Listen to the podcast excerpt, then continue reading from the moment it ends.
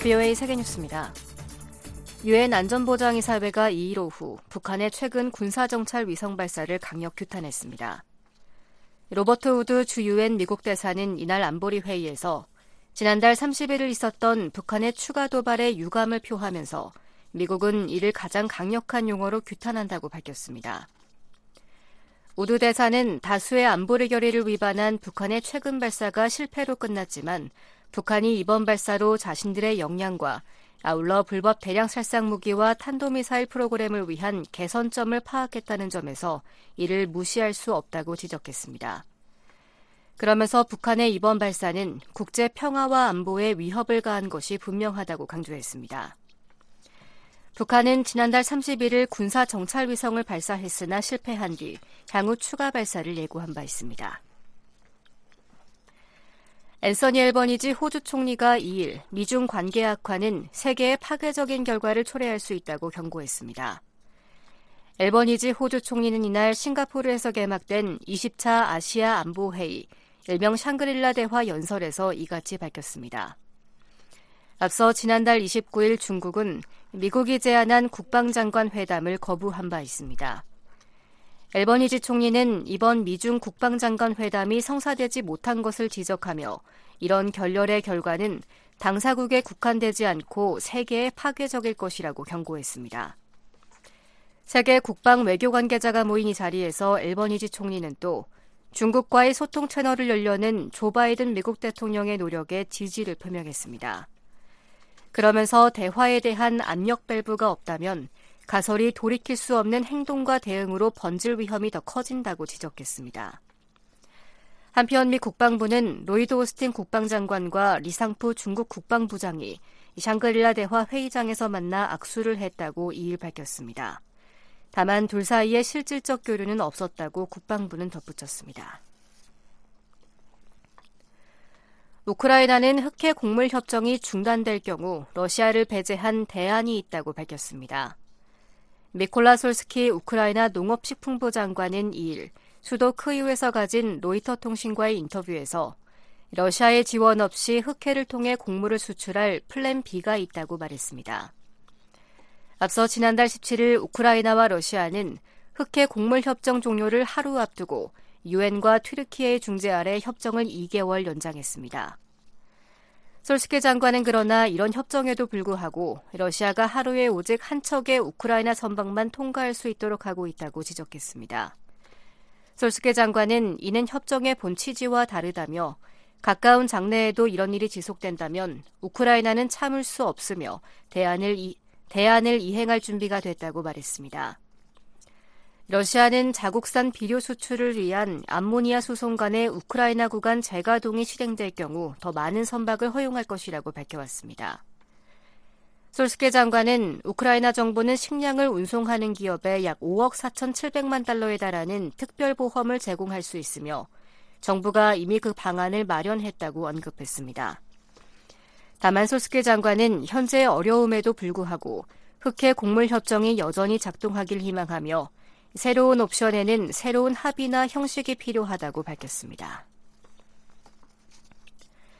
미국은 러시아와 우크라이나의 전쟁을 종료할 정의롭고 지속적인 평화의 핵심 요소들을 구축하기 위해 우크라이나 및 동맹국들과 협력하고 있다고 토니 블링컨 미 국무장관이 2일 밝혔습니다. 블링컨 장관은 이날 핀란드 수도 헬싱키 시청연설에서 이같이 말하고 현 상황에서 러시아와 우크라이나 간 휴전에 반대 입장을 표명했습니다. 블링컨 장관은 현재의 전선을 단순히 동결하고 블라디미르 푸틴 러시아 대통령에게 그가 점령하고 주둔하며 재무장과 제공격을 하고 있는 영토에 대한 통제를 강화하도록 허용하는 것은 정의롭고 지속적인 평화가 아니라고 말했습니다. 그러면서 러시아가 점령한 우크라이나 영토의 5분의 1에 해당하는 지역을 러시아에 허용하는 것은 러시아와 세계의 다른 잠재적 침략자들에게 잘못된 메시지를 보낼 것이라고 지적했습니다. 또 미국은 유엔 헌장과 우크라이나의 주권과 영토 보전, 독립을 유지하는 한 전쟁을 종식시키려는 다른 나라들의 계획을 권장할 것이라고 말했습니다. 한편 블링컨 장관은 이날 연설에서 우크라이나에 대한 푸틴 대통령의 침략 전쟁은 전략적으로 실패했다고 규정했습니다. 세계뉴스 김지훈이었습니다.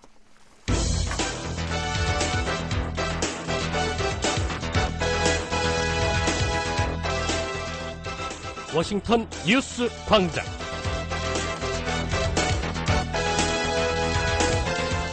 여러분 안녕하십니까? 6월 3일 토요일 아침 워싱턴 뉴스 광장입니다. 진행의 박동정입니다. 먼저 이 시간 주요 소식입니다. 미국과 한국 정부가 북한 해킹 조직 김숙희의 위험성을 날리는 합동주의보를 발표했습니다. 미국 대통령이 공군 서관학교 졸업식 연설에서 미한일 3자 협력의 중요성을 거론했습니다. 미 국방장관이 북한의 핵과 미사일 위협을 거론하며 한국과 일본 등 동맹에 대한 방위 공약을 재확인했습니다. 오늘 북한은 대체로 맑겠으나 함경 북부 오후 구름 많이 끼겠고 한때 비 내리겠습니다.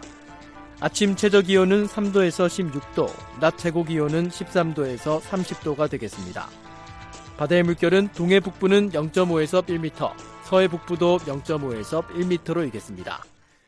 첫 소식입니다. 미국과 한국 정부가 북한 해킹 조직 김숙희의 위험성을 날리는 합동주의보를 발표했습니다. 한국 정부는 김숙희를 독자 제재 대상으로 지정했습니다. 박형주 기자가 보도합니다.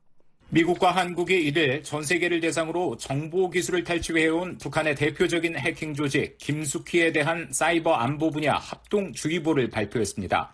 미국에선 연방수사국 FBI, 국무부, 국가안보국이 한국에선 외교부, 국가정보원, 경찰청이 참여했습니다. 미한 당국은 북한 정권과 연계된 사이버 행위자들이 전 세계의 연구소와 싱크탱크, 학술기관과 언론사 관계자들을 대상으로 사회 공학적 기법을 이용한 컴퓨터 네트워크 탈취 공격을 벌이는 데 대한 경각심을 높이기 위해 합동 주의보를 발표한다고 이번 조치의 취지를 설명했습니다. 그러면서 이러한 북한 사이버 행위자들은 주로 실제 기자, 학자 또는 대북 정책 그룹과 신뢰할 만한 연관성을 가진 개인들을 사칭해 spear phishing 공격을 수행하는 것으로 알려져 있다고 덧붙였습니다. 또한 북한은 공격 대상의 사적인 문서, 연구 결과 및 통신 내용에 불법적으로 접근해 지정학적 사안들, 외교 정책 및 전략, 그리고 북한 정권의 이익에 영향을 주는 외교적 사안들에 대한 정보를 수집하기 위해 사회 공학적 기법을 사용한다고 밝혔습니다. 사회공학적 기법은 신뢰관계를 이용해 사람을 속이고 비밀 정보를 획득하는 기법입니다. 주의보에는 김숙희의 구체적인 활동 수법, 위험 지표, 위협 완화 조치 등이 상세하게 담겼습니다. 주의보에 따르면 김수키는 정찰총국 산하 조직으로 최소 2012년부터 정찰총국의 목표 달성을 돕기 위해 광범위한 사이버 작전을 펼쳐왔습니다. 이들의 주된 임무는 탈취한 정보와 중요한 지정학적 통찰력을 북한 정권에 제공하는 것입니다. 김수키가 사용하는 수법은 social engineering, 즉 사회공학적 기법입니다. 합동주의보는 사회공학적 기법이 넓은 의미에서 기만을 통해 인간의 실수를 파고들어 공격 대상이 자신도 모르는 사이에 기밀이나 민감한 정보를 누설하도록 악의적인 목적하에 조종하는 것이라고 설명했습니다. 김숙희는 10년이 넘는 기간 동안 사회공학적 기법들을 계속 발전시키면서 자신들이 자행하는 스피어싱 공격을 식별하기 더욱 어렵게 만들고 있다고 미얀 당국은 지적했습니다. 특히 이들은 실제 언론사, 싱크탱크, 대학, 정부기관, 수사 법집행기관, 포털사이트 관리자 등 믿을만한 개인과 단체를 사칭하고 외교 안보 현안을 이용해 이런 분야에서 활동하는 주요 인물들에게 접근했습니다. 이메일에 첨부한 악성 프로그램을 통해 공격 대상의 계정, 기기, 컴퓨터 네트워크 등을 해킹해서 정보를 탈취하는 것입니다. 따라서 이메일 수신자들은 출처가 확인되지 않은 이메일 등에 대한 주의를 강화하고 강력한 암호 설정, 다단계 인증 등 계정 보호 조치 등을 강화할 것을 주의보는 권고했습니다. 한국 외교부는 김수키를 비롯한 북한 해킹 조직들은 전 세계를 대상으로 무기 개발 및 인공위성, 우주 관련 첨단 기술을 절취하며 북한의 소위 위성 개발에 직간접적인 관여를 해왔다고 지적했습니다.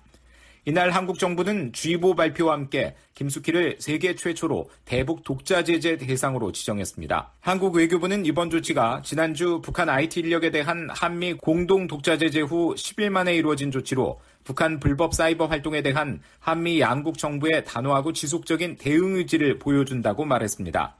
미국 국무부도 이날 합동주의보가 양국 정부 간 협력 노력의 산물이자 북한 사이버 위협에 대한 미한 워킹그룹의 구체적인 결과물이라고 평가했습니다. 앞서 미국과 한국 정부는 지난달 23일 북한 해외 IT 인력을 겨냥한 제재를 동시에 발표하고 다음 날에는 샌프란시스코에서 이를 주제로 한 공동 심포지엄을 개최했습니다.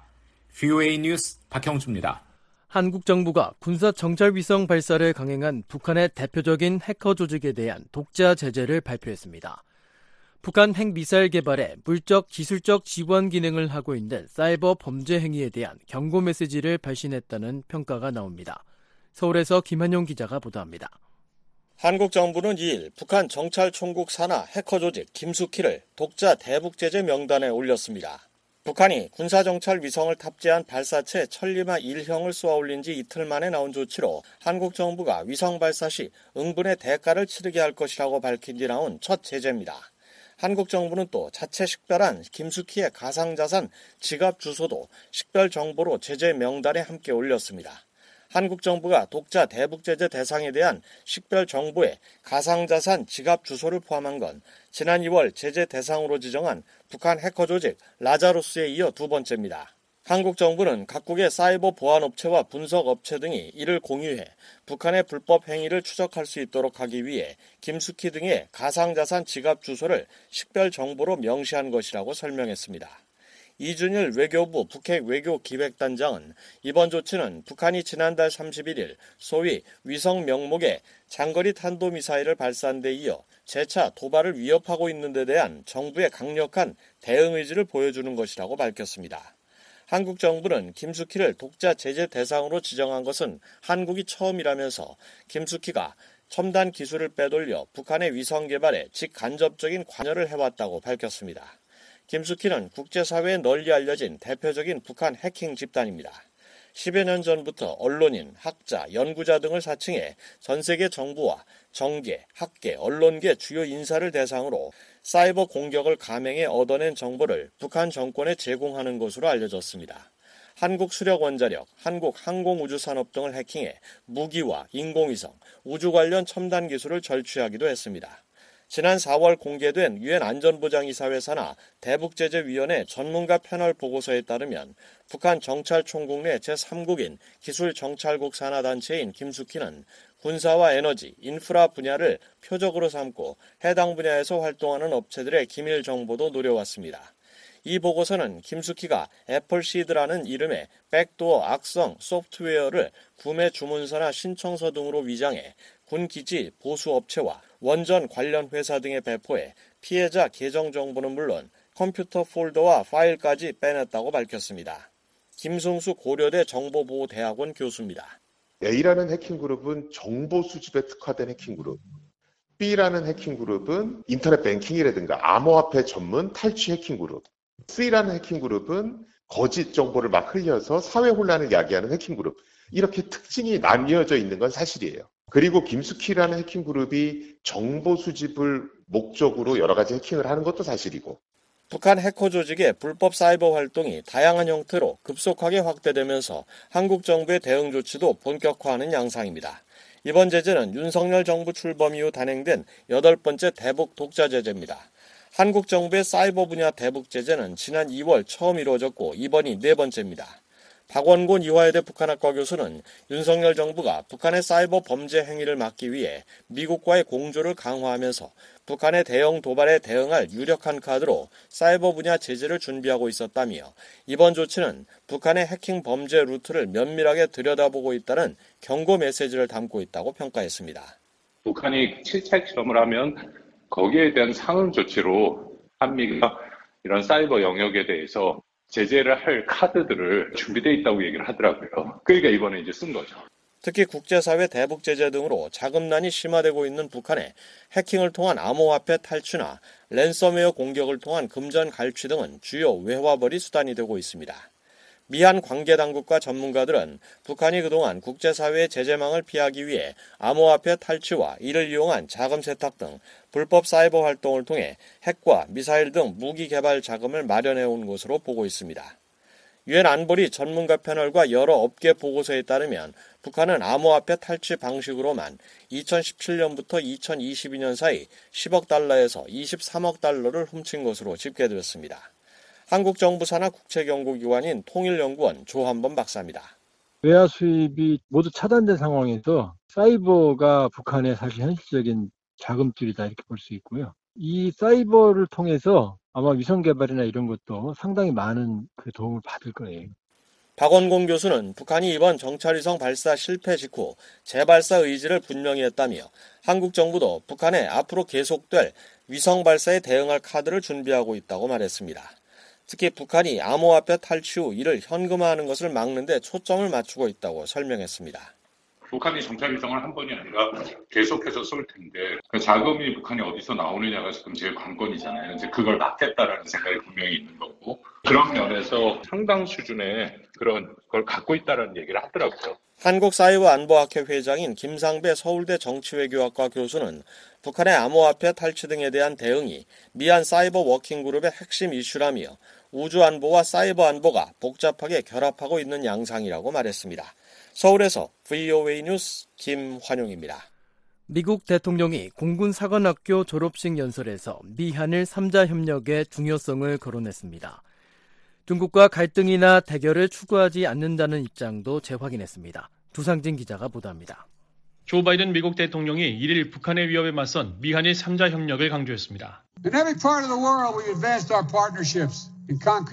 바이든 대통령은 이날 콜로라도주에 위치한 공군 사관학교 졸업식 연설에서 세계 각지에서 우리는 구체적인 방식으로 파트너십을 발전시키고 미국의 안보를 강화했다면서 인도 태평양에서 우리는 동맹인 일본 한국과의 삼국 협력을 심화시켰다고 말했습니다. 그러면서 우리는 이제 북한을 포함한 영내 위협에 대한 역제력 강화를 위해 함께 대화하고 협력하고 있다고 강조했습니다. 바이든 대통령은 또 미국은 한국, 일본과의 3자 협력뿐 아니라 전 세계 동맹 및 파트너들과도 협력하고 있다면서 미국과 일본, 호주, 인도가 참여하는 4자 안보 협의체 쿼드를 거론했습니다.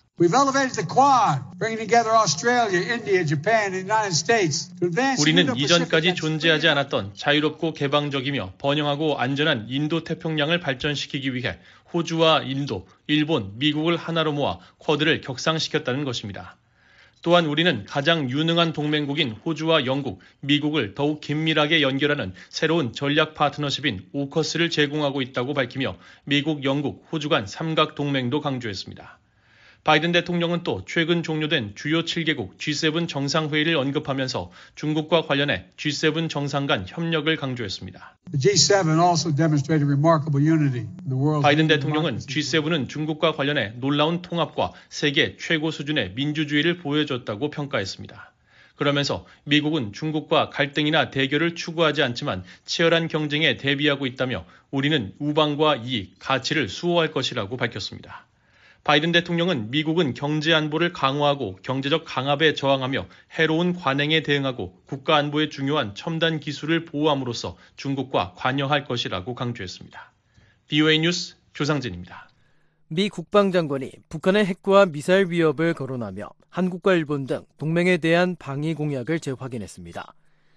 일본 방위상은 북한의 도발에 신속하게 대응하기 위한 미한일 협력의 중요성을 강조했습니다. 자세한 소식입니다. 로이드 오스틴 미 국방장관과 하마다 야스카즈 일본 방위상은 1일 북한 핵미사일 등 역내 위협에 대응해 긴밀히 협력하기로 했다고 밝혔습니다. 오스틴 장관은 이날 도쿄에서 하마다 방위상과 회담 후 가진 기자회견에서 북한의 위험하고 불안정한 핵미사일 프로그램은 영내 평화와 안정을 위협하고 국제법을 위반한다고 지적했습니다. North Korea's dangerous and destabilizing nuclear and missile programs. 그러면서 어제 우주 발사체라고 주장한 물체 등 북한의 계속되는 도발에 직면해 우리는 동맹인 일본, 한국과 함께 서 있다고 강조했습니다. 이어 미국은 본토의 안전과 동맹국의 방어를 보장하는 데 필요한 모든 조치를 취할 것이라고 덧붙였습니다. 오스틴 장관은 일본에 대한 확고한 공약을 재확인하기 위해 이 자리에 섰다며 여기에는 모든 범주의 재래식과 핵 능력에 의해 제공되는 확장 억제가 포함된다고 확인했습니다.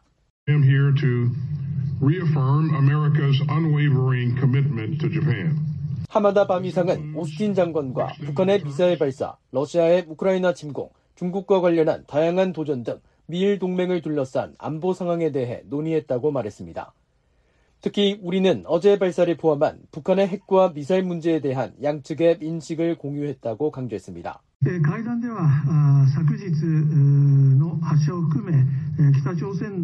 또한 우리는 북한의 도발 행위에 신속하고 일치된 방식으로 행동할 수 있도록 미일, 미한일이 긴밀히 협력할 것을 확인했다고 설명했습니다. 아울러 엄중하고 복잡한 안보 환경을 바탕으로 미일은 물론 한국, 호주, 아세안 국가들과의 협력을 심화하는 것이 중요함을 확인했다고 밝혔습니다. 오스틴 장관은 국방비를 늘리고 적기지를 공격할 수 있는 반격 능력을 갖추기로 한 결정을 포함해 일본의 최신 국가안보 전략을 강력히 지지한다고 말했습니다. So I strongly support Japan's updated national security policies. 한편 오스틴 장관은 하마다 방위상과 회담 이후 기시다 후미오 총리, 하야시 요시마사 외무상, 아키바 다케오 국가안전보장국장과 별도 회담을 했습니다. 국방부는 이를 보도자료에서 오스틴 장관이 기시다 총리와 아키바 국가안전보장국장을 예방해 일본 방위에 대한 미국의 공약을 강조했다고 전했습니다. 이어 오스틴 장관이 히로시마에서 성공적으로 개최된 주요 7개국 G7 회의를 축하하며 일본이 영내와 세계에서 중요한 역할을 계속하고 있는 것에 대해 언급했다고 국방부는 덧붙였습니다. 국방부는 또 오스틴 장관이 하야시 외무상과도 만나 모든 범주의 재래식과 핵 능력의 뒷받침을 받는 미국의 확장 억제를 포함해 상호 협력과 안보 조약 아래 일본 방위에 대한 미국의 확고한 공약을 거듭 강조했다고 확인했습니다.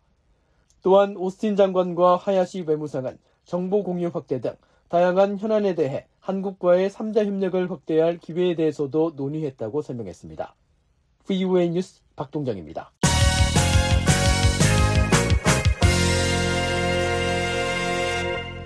북한이 지난해 대규모 암호화폐 탈취를 통해 불법 무기 프로그램을 강화했다고 미 국무부 고위관리가 지적했습니다. 북한이 국경 봉쇄를 완화하면서 불법 수익 창출 활동에 박차를 가할 것이란 경고도 나왔습니다. 박형조 기자가 보도합니다. 미국 정부는 북한이 지난 2022년 한 해 동안만 7억 2천만 달러 이상의 암호화폐를 탈취한 것으로 파악한다고 정박 국무부 동아태 담당 부차관보가 밝혔습니다. 정박 부차관보는 1일 미국 암호화폐 정보업체 TRM 랩스가 북한 사이버 활동을 주제로 개최한 화상 대담에서 이같이 말했습니다. In 2022 alone, the United States government attributed theft, theft of over $720 million in cryptocurrency to the DPRK. 아울러 유엔 안보리 전문가 패널과 여러 업계 보고서에 따르면 북한은 2017년에서 2022년 사이 10억 달러에서 23억 달러를 훔쳤다는 집계도 소개했습니다. 정박 부차관보는 대북 제재가 건설, 농업, 의학 분야 등의 해외 노동자 파견과 불법 활동을 통한 북한의 수익 창출 시도를 차단하는 데 효과가 있는 만큼 북한에게 사이버는 새로운 개척지라고 말했습니다. 특히 북한은 코로나 팬데믹 기간 정권을 위한 수익을 창출하는 역량을 키우는데 더 큰 진전을 이뤘다고 진단했습니다. 이와 함께 2022년 초 이후 약 90차례가 넘는 탄도미사일 발사로 관련 프로그램의 다변화와 정교화를 더하고 있다는 점도 언급했습니다.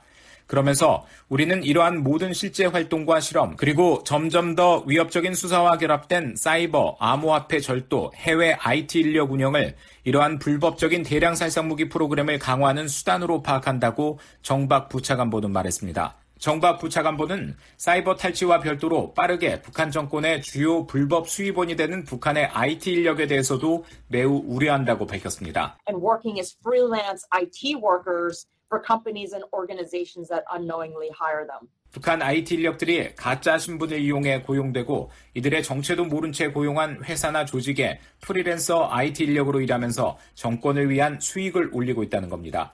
그러면서 이런 북한 인력들이 아프리카, 아시아, 중동 지역에 근거지를 두고 있으며 사이버가 본질적으로 국경을 넘어선 다국적 문제라는 측면에서 이 문제는 미북 문제나 일본, 한국만의 문제가 아닌 국제적 이슈라고 강조했습니다. 정박 부차관보는 이 분야에서 한국과의 협력을 언급하며 지난달 23일 북한 IT 인력을 겨냥해 미국과 한국이 동시 제재를 발표하고 다음날 샌프란시스코에서 공동 심포지엄을 개최한 사실을 소개했습니다. 또한 국무부, 연방수사국, 국가안보국이 한국 정부와 함께 북한 해킹 조직 김수키에 대한 주의보를 발표한다는 사실도 밝혔습니다. This advisory was the culmination of months of coordination between U.S. and Korean government agencies. 김수키에 대해선 전 세계 컴퓨터 네트워크를 악용하기 위해서 민간 연구소 관계자 등을 대상으로 social engineering을 일삼는 조직이라고 지적했습니다. 그러면서 이번 주의보가 이 위협에 대한 최신 정보를 공공과 공유하기 위해 미국과 한국 정부 당국이 수개월간 협력하고 조율한 결과물이라고 평가했습니다. 북한 사이버 분야에서 미중 협력 가능성을 묻는 질문에는 중국과 함께 러시아도 거론하며 이들 국가의 역할이 필요하다고 밝혔습니다. 많은 관련 활동이 중국과 러시아에서 이루어지고 있기 때문이라는 겁니다. 이어 우리는 가능한 한 중국 측과 관여하거나 관여하려 한다면서 해외 노동자를 포함해 북한의 악의적 사이버 활동에 대해 미국과 함께 또는 스스로 긍정적이고 적극적으로 나서는 것이 우리뿐 아니라 중국과 러시아의 이익에도 부합한다고 생각하기 때문이라고 말했습니다. 또한 중국과 러시아가 이러한 문제뿐 아니라 보다 광범위한 제재 이행에서도 더 많은 일을 할 수 있고 해야 한다고 덧붙였습니다. 그러면서 북한이 베이징과 모스크바의 보호를 받고 있다고 생각할수록 북한은 이러한 악의적인 활동을 계속하고 매우 위험하고 불법적인 대량 살상 무기와 탄도미사일 프로그램을 개발하는데 더욱 대담해질 것이라고 정박 부차관보는 말했습니다. 북한의 불법 수입 활동이 더 늘어날 것이라는 경고도 나왔습니다. 정박 부차관보는 잠재적으로 북한이 앞으로 몇 주, 몇 달 안에 국경 봉쇄를 완화할 수도 있다고 전망하며 이는 더 많은 사람이 외부로 나오고 유엔 안보리 결의 등이 금지한 불법 활동이 더욱 왕성해질 것을 의미한다고 진단했습니다. 특히 북한이 3년 이상의 자체 봉쇄에서 벗어날 것이라는 점을 감안하면 북한 정권은 수익 창출에 가속 페달을 밟을 필요가 있을 것이라고 말했습니다. VOA 뉴스 박형주입니다. 북대서양조약기구 나토 사무총장이 북한의 위성 발사를 강력히 규탄하며 대화 복귀를 촉구했습니다. 한국이 2년 연속 나토 정상회의에 참여한다는 점도 밝혔습니다. 조은정 기자가 보도합니다. 옌스 스톨텐베르그 나토 사무총장은 1일 북한의 군사 정찰 위성 발사를 비판했습니다. So I strongly condemn uh, the uh, military satellite uh, launched by North Korea um, using ballistic. 스톨텐베르그 사무총장은 이날 김여정 북한 노동당 부부장이 위성 발사 명분으로 자위권을 주장한 것과 관련한 질문에 북한이 탄도미사일 기술을 사용해 군사 위성을 발사한 것을 강력 규탄한다고 말했습니다. 이어 이는 다수의 유엔 안보리 결의에 대한 노골적인 위반이자 이웃 국가들에 대한 위협이며 국제 안정에 대한 도전이라고 지적했습니다. 스톨텐베르그 사무총장은 이번 발사는 긴장을 고조시키고 영내와 그 너머에 심각한 위험을 초래한다고 지적했습니다. 그러면서 나토는 북한이 도발적인 행동을 멈추고 한반도의 지속적인 평화와 완전하고 검증 가능한 비핵화를 달성하기 위한 대화에 복귀할 것을 촉구한다고 말했습니다. We stand together uh, with our close partners in the region, uh, the Republic of Korea and Japan. And as you may know, I visited Japan and. 스톨텐베르그 사무총장은 우리는 한국과 일본 등 영내 가까운 파트너들과 연대하고 있다고 말했습니다. 그러면서 일본과 한국을 방문했을 때 안보는 지역적 문제가 아닌 국제적 문제라는 점을 밝혔다며 아시아에서 일어나는 일은 유럽에 중요하고 유럽에서 일어나는 일은 아시아에 중요하기 때문에 우리가 인도 태평양 국가들과 협력을 강화하는 것이 어느 때보다 중요해졌다고 말했습니다. 스톨텐베르그 사무총장은 전날인 31일에도 성명을 통해 탄도미사일 기술을 이용한 북한의 군사위성 발사 시도를 강력히 규탄한다고 밝힌 바 있습니다. 한편 한국 등 나토의 4개 아시아 태평양 협력 국가들의 정상들이 지난해에 이어 올해에도 나토 정상회의에 참석할 예정입니다. For the second time in our history, we'll have all the leaders of the four Asia Pacific partners, Australia, New Zealand, Japan, South Korea, attending our summit. 스톨텐베르그 사무총장은 리투아니아 빌뉴스 정상회의에 역사상 두 번째로 한국, 일본, 호주, 뉴질랜드 등 아시아 태평양 4개국 정상 전원이 올 것이라고 밝혔습니다. 앞서 스톨텐베르그 사무총장은 지난 1월 한국을 방문했을 때 윤석열 대통령에게 초청 의사를 전한 바 있습니다. 또한 스톨텐베르그 사무총장은 아시아에 나토 연락사무소를 설치해달라는 요청이 있어 이를 검토하고 있다고 밝혔습니다. 나토와 일본 정부는 아시아에서 처음으로 도쿄에 연락사무소를 설치하는 방안을 검토하고 있는 것으로 알려졌습니다. VOA 뉴스 조은정입니다. 미국 공화당 소속의 제임스 리시 상원 의원 북한의 위성 발사를 비판하며 미국 확장 억지의 중요성을 강조했습니다. 상원 외교위 공화당 간사인 리시 의원은 북한이 군사 정찰 위성을 쏘아올린 데 대한 VOA의 논평 요청에 북한의 실패한 위성 발사는 북한 정권이 무슨 수를 써서라도 위험한 미사일 프로그램을 추구하는데 전념하고 있음을 보여준다고 밝혔습니다. 리시 의원은 미국은 주요 동맹 및 파트너 국가들과 긴밀히 협력하면서 확장 억지 제공 역량을 유지해야 한다고 강조했습니다. 앞서 북한 국가우주개발국은 31일 평안북도 철산군 서해 위성 발사장에서 만리경 1호로 명명한 군사정찰 위성을 신형 발사체에 탑재해 발사했지만 추진력 상실로 서해에 추락했다고 공식 발표했습니다. 스위스와 슬로베니아, 리투아니아, 오스트리아 등이 유럽연합 차원의 성명과는 별도로 북한 위성 발사를 규탄했습니다. 캐나다도 북한이 미국, 한국, 일본의 대화 제안을 받아들일 것을 촉구했습니다. 조은정 기자가 보도합니다. 스위스는 이를 VOA에 북한의 위성 발사에 대해 깊이 우려한다고 밝혔습니다. 스위스 외무부는 이날 VOA의 관련 논평 요청에 북한의 탄도미사일과 우주 프로그램 가속화에 대해 깊이 우려하고 있다고 밝혔습니다. 이어 5월 31일 위성 발사 시도는 유엔 안보리 결의 위반이며 영내 긴장을 고조시키고 안보 상황을 악화시킬 뿐이라고 지적했습니다. 유럽연합 대외관계청이 31일 대변인 성명을 통해 북한의 위성 발사를 강력 규탄한 것과 별도로 유럽 국가들은 개별국 차원에서 북한의 행동을 비난하고 있습니다. 슬로베니아 외무부는 이를 트위터에 유엔 안보리 결의에 위배되는 북한의 군사위성 발사 시도를 강력히 규탄한다며 북한이 이러한 도발적인 행동을 중단하고 대화에 복귀할 것을 촉구한다고 밝혔습니다. 리투아니아 외무부도 31일 트위터에 리투아니아는 유엔 안보리 결의에 의해 금지된 탄도미사일 기술을 이용한 북한의 군사위성 발사를 규탄한다며 북한은 지역과 국제 안보를 위협하는 도발적인 행동을 중단해야 한다고 말했습니다. 오스트리아 외무부는 북한의 군사위성 발사 시도를 강력히 규탄한다며 이 도발적인 행위는 안보리 결의에 위배되며 지역 전체의 안보 상황을 불안정하게 만들 위험이 있다고 밝혔습니다.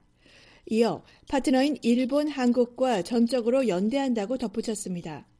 한편 캐나다도 탄도미사일 기술을 이용한 북한의 최근 발사를 가장 강력한 용어로 규탄한다고 트위터를 통해 밝혔습니다. 캐나다는 일본, 미국, 한국의 대화 제의를 북한이 받아들여 선의의 외교에 임할 것을 촉구한다고 덧붙였습니다.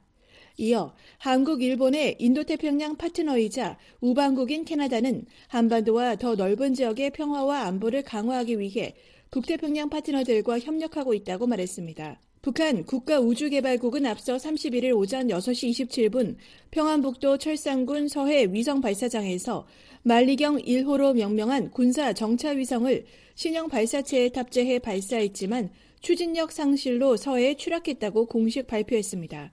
유엔 안보리는 대북 결의들을 통해 탄도 미사일 기술을 사용한 북한의 어떤 발사도 금지하고 있습니다. VOA 뉴스 조은정입니다. 뉴질랜드가 북한의 도발을 규탄하며 한국과의 연대를 강조했습니다.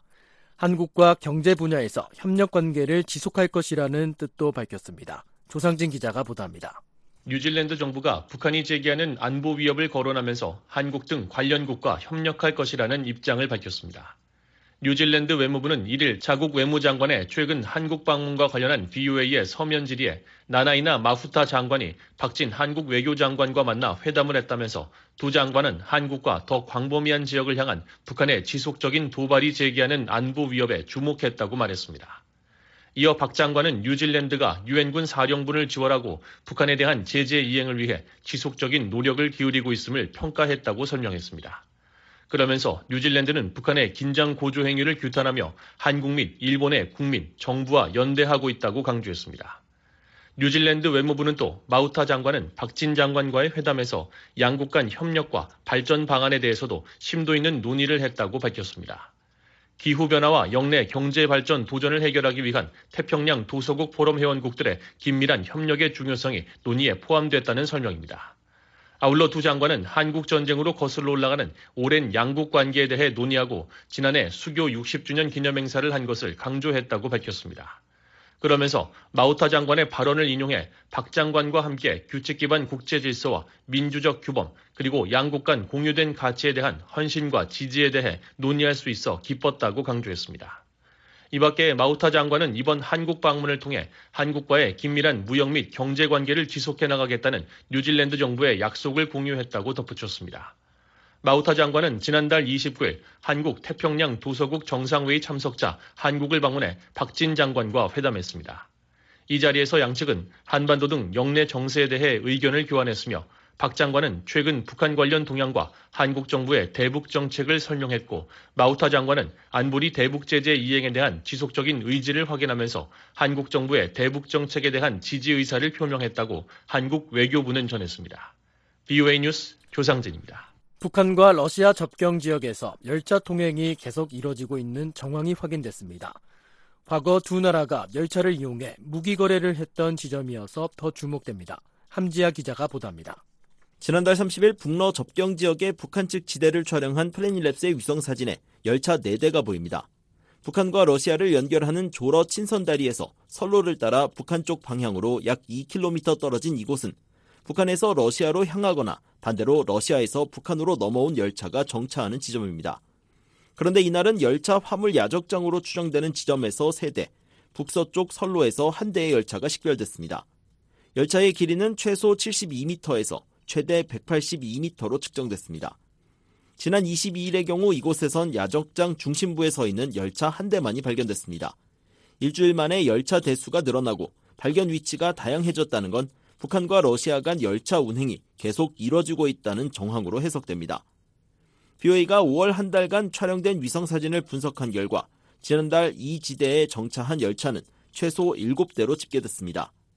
지난달 2일대에 낀 구름으로 위성사진을 판독할 수 없었던 날이 12일이나 됐던 점을 고려할 때 실제로는 더 많은 열차가 드나들었을 것으로 추정됩니다. 또 열차 화물칸의 색이 주변 바닥 색깔과 비슷해 위성사진이 포착하지 못한 열차도 더 있을 것으로 보입니다. 북한은 2020년 신종 코로나 바이러스 사태 발발 직후 국경 봉쇄 조치를 취했으며 이후 러시아 향발 열차 통행도 전격 중단됐습니다. 이후 위성사진에선 단 한 대의 열차도 식별되지 않았습니다. 그러다 지난해 10월 양국 간 열차 운행 재개 소식이 들린 이후 열차의 움직임이 감지되기 시작했고 이런 정황이 8개월째 계속되고 있는 것입니다. 위성 사진만으로 이들 열차의 정확한 행선지와 적재 화물 종류 등을 파악할 수는 없습니다. 그러나 이곳에서의 열차 움직임이 주목되는 건 과거 북러 무기 거래가 바로 이 지점에서 이뤄졌기 때문입니다. 앞서 존 커비 백악관 국가안보회의 NSC 전략소통조정관은 올해 1월 북한이 러시아 민간 용병 회사 바그너 그룹에 무기를 전달하는 정황을 담은 흑백 위성 사진을 전격 공개했습니다. 그러면서 러시아군이 우크라이나 전장에서 사용할 보병 로켓과 탄약, 미사일 등을 실은 열차 모습이 위성 사진에 담긴 것이라고 설명했습니다. 당시 백악관이 무기 수송 열차의 정차 지점으로 지목한 곳은 야적장 중심부에서 선로가 두 갈래로 갈리는 지점인데 지난달 1일과 2일엔 이곳에 서 있는 열차 한 대가 포착됐습니다. 물론 이 지점에 열차가 정차한 사실만으로는 북러 간 무기 거래를 단정할 수는 없지만 미국 정부가 지목한 불법 활동 현장에서 비슷한 상황이 재현되는 건 주목할 만합니다. 유엔 안보리는 결의 1718호 등 다수의 대북 결의를 통해 북한의 무기 수출을 금지하고 있습니다. 미국 정부도 대통령 행정명령 등을 근거로 북한과 무기를 거래하거나 무기 분야에서 협력한 개인과 기관 등의 독자 제재를 부과하고 있습니다. 뷰이 뉴스 함지합니다.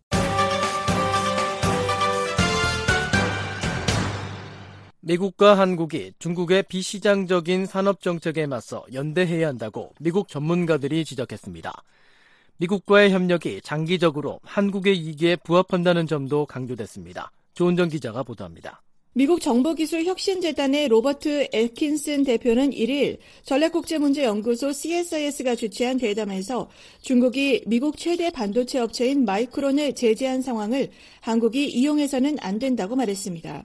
If they take advantage of Chinese punishment of us, it's going to be a huge problem because it will destroy, it will erode the trust we have together. This is the China core strategy. 에키슨 대표는 중국이 미국을 처벌하는 상황에서 한국이 이득을 취한다면 큰 문제가 될 것이라며 그것이 미한 간 신뢰를 약화시킬 것이기 때문이라고 설명했습니다. 이어 중국의 핵심 전략은 분열시켜 정복하는 것이라며 우리가 함께 뭉치면 이를 극복할 수 있다고 말했습니다.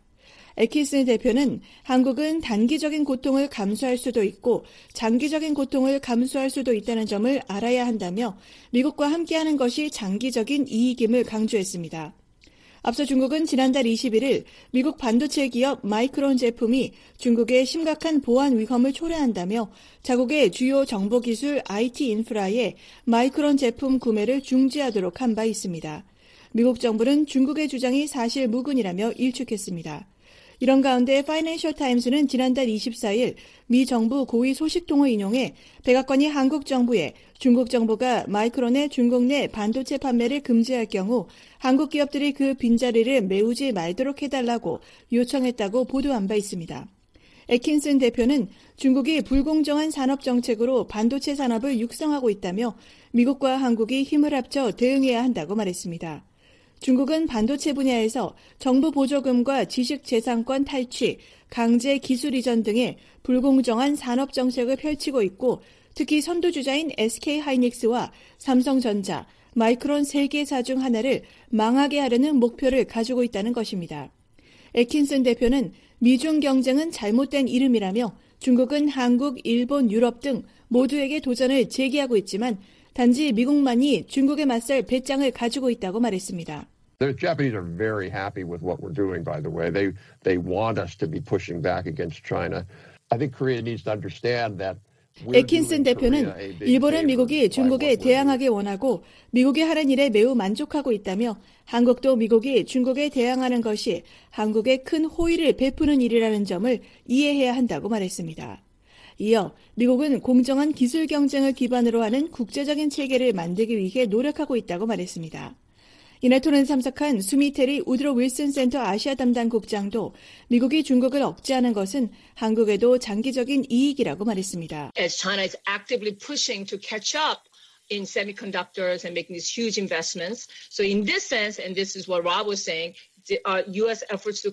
테리 국장은 중국이 반도체 분야에서 따라잡기 위해 적극적으로 노력하고 막대한 투자를 하고 있다며 중국의 첨단 기술 야망을 전반적으로 억제하려는 미국의 노력은 한국의 장기적인 이익에 긍정적이라고 말했습니다. 다만 중국 시장은 여전히 한국의 주요 수익원이기에 삼성과 SK 하이닉스는 중국에서의 사업 전망을 포기할 수 없다며 한국에게는 많은 것들이 달려 있는 문제라고 말했습니다.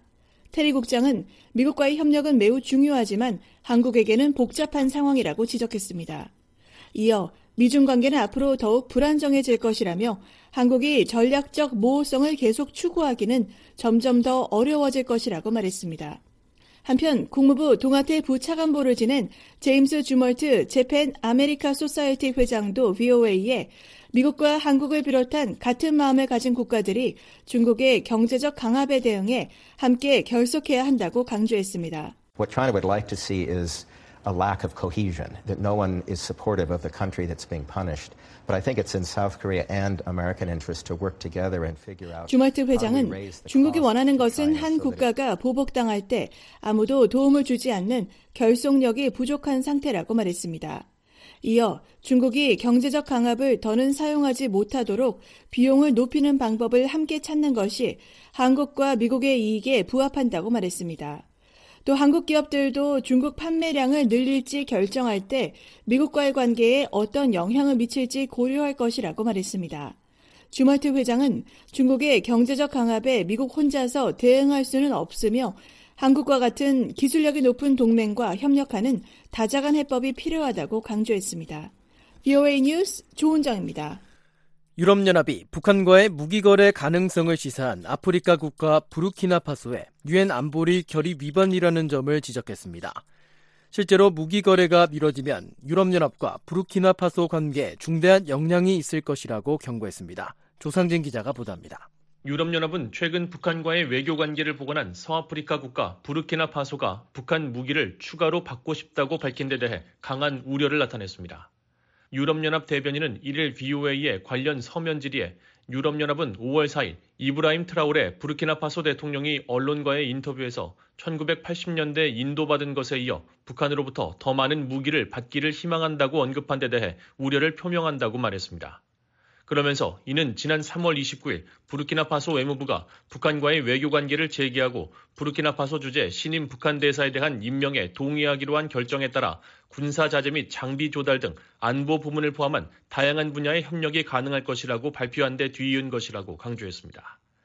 유럽연합 대변인은 또 이유는 부르키나파소가 러시아와 이란, 베네수엘라, 북한 등 다양한 국제 및 유엔 제재 체제의 표적이 되고 있는 국가들과 군사 및 안보 분야에서 잠재적인 협력을 언급하며 실용적인 관계 복원을 주장하고 있는 데 대해 우려하고 있다고 밝혔습니다.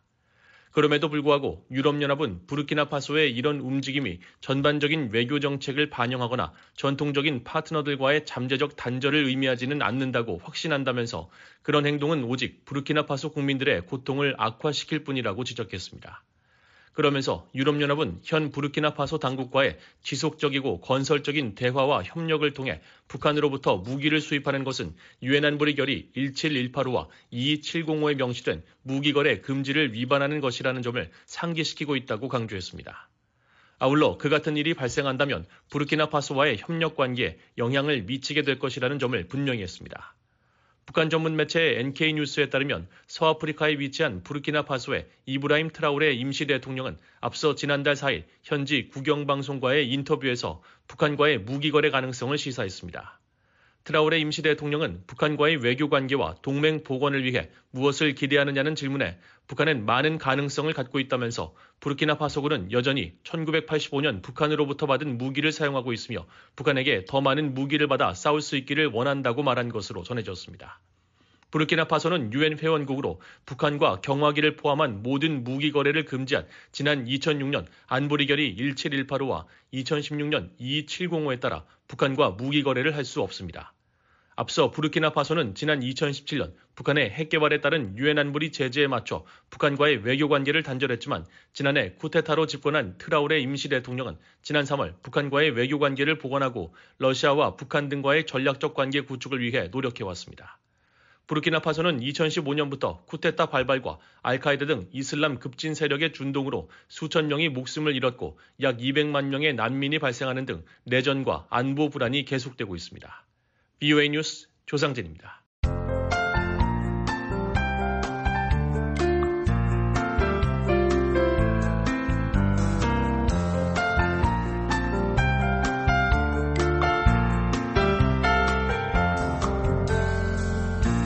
한국 기상청 제공 자세한 날씨 정보입니다. 오늘 북한은 대체로 맑겠으나 함경 북부 오후 구름 많이 끼겠고 한때 비 내리겠습니다. 아침 최저 기온은 3도에서 16도, 낮 최고 기온은 13도에서 30도가 되겠습니다. 바다의 물결은 동해 북부는 0.5에서 1m, 서해 북부도 0.5에서 1m로 일겠습니다. 이어서 지역별 날씨 전해드립니다. 먼저 평안남북도 오전 오후 맑겠습니다. 평양의 아침 최저 기온은 15도, 낮 최고 기온 27도 예상됩니다. 신의주는 아침 16도, 낮 29도, 구성 아침 13도, 낮 28도 기온 분포 보이겠습니다. 자강도는 오전 오후 맑겠습니다. 중강 아침 최저 기온은 9도, 낮 최고 기온 24도, 강계 아침 10도, 낮 25도, 희천 아침 11도, 낮 27도 예상됩니다. 황해도는 오전 오후 맑겠습니다. 해주는 아침 16도, 낮 27도, 개성 아침 16도, 낮 29도, 신계 아침 13도, 낮 28도 기온 분포 보이겠습니다. 강원도는 오전 오후 맑겠습니다. 원산은 아침 15도, 낮 29도, 장전 아침 16도, 낮 25도, 평강 아침 11도, 낮 26도 예상됩니다. 한병남북도는 오전 맑겠고 오후 구름 많이 끼겠습니다. 함흥은 아침 12도, 낮 30도, 청진 아침 14도, 낮 24도, 김책 아침 12도, 낮 25도 기온 보이겠습니다. 양강도는 오전 맑겠고 오후 구름 많이 끼겠습니다. 해산은 아침 6도, 낮 19도, 김영권 아침 5도, 낮 18도, 삼지연 아침 3도, 낮 13도 예상됩니다. 해상은 동해는 오전 오후 맑겠습니다. 바다의 물결은 동해 북부는 0.5에서 2m로 일겠습니다. 서해도 오전 오후 맑겠습니다. 바다의 물결은 서해 북부는 0.5에서 1m로 일겠습니다. 6월 3일 토요일 VOA 아침 방송 순서를 모두 들으셨습니다. 미국 정부의 견해를 반영하는 논평과 세계 뉴스 이어집니다. 미국의 수도 워싱턴 DC에서 보내드린 VOA 방송의 워싱턴 뉴스 광장. 지금까지 진행의 박동정이었습니다. 고맙습니다.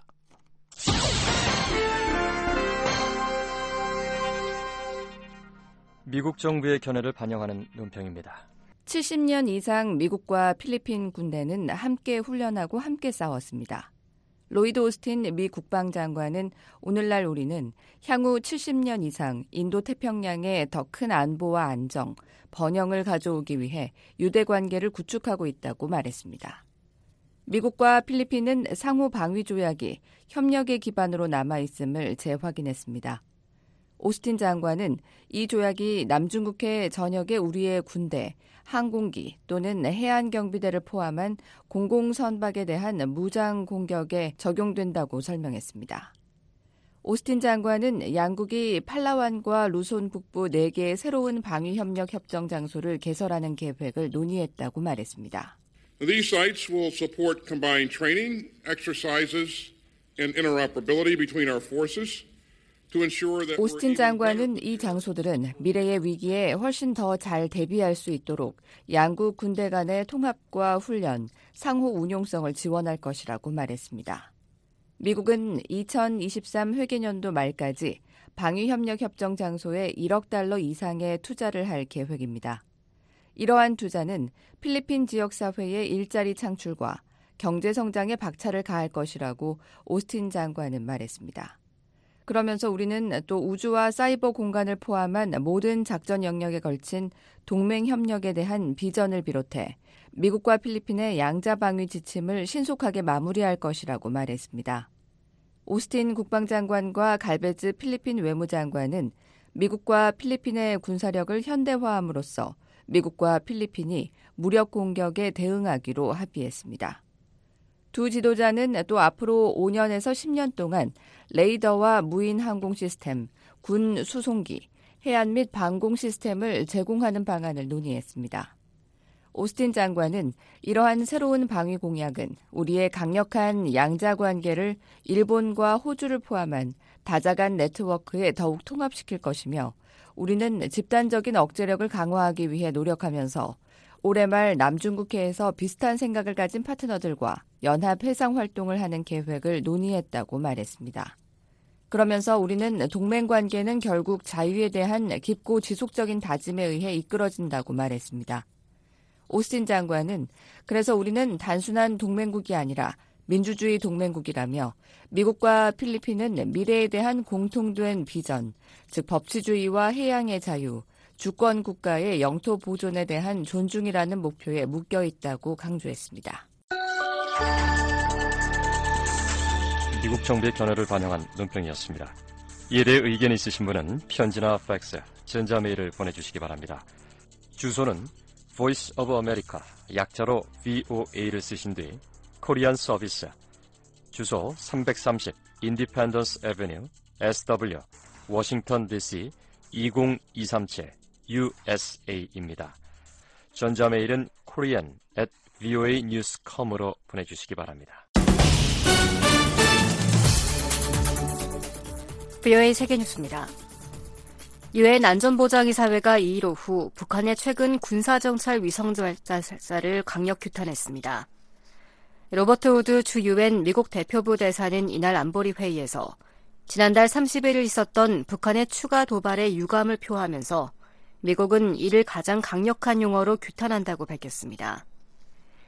우드 대사는 다수의 안보리 결의를 위반한 북한의 최근 발사가 실패로 끝났지만 북한이 이번 발사로 자신들의 역량과 아울러 불법 대량 살상 무기와 탄도미사일 프로그램을 위한 개선점을 파악했다는 점에서 이를 무시할 수 없다고 지적했습니다. 그러면서 북한의 이번 발사는 국제 평화와 안보에 위협을 가한 것이 분명하다고 강조했습니다. 북한은 지난달 31일 군사 정찰 위성을 발사했으나 실패한 뒤 향후 추가 발사를 예고한 바 있습니다. 앤서니 앨버니즈 호주 총리가 2일 미중 관계 악화는 세계의 파괴적인 결과를 초래할 수 있다고 경고했습니다.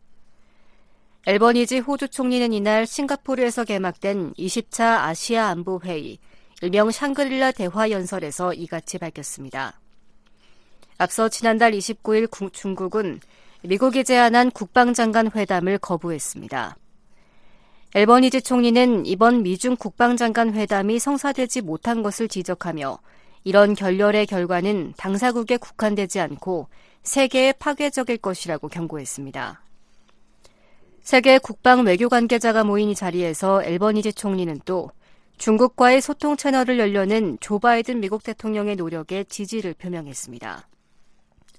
그러면서 대화에 대한 압력 밸브가 없다면 가설이 돌이킬 수 없는 행동과 대응으로 번질 위험이 더 커진다고 지적했습니다. 한편 미 국방부는 로이드 오스틴 국방장관과 리상푸 중국 국방부장이 샹그릴라 대화 회의장에서 만나 악수를 했다고 2일 밝혔습니다. 다만 둘 사이에 실질적 교류는 없었다고 국방부는 덧붙였습니다. 우크라이나는 흑해 곡물 협정이 중단될 경우 러시아를 배제한 대안이 있다고 밝혔습니다.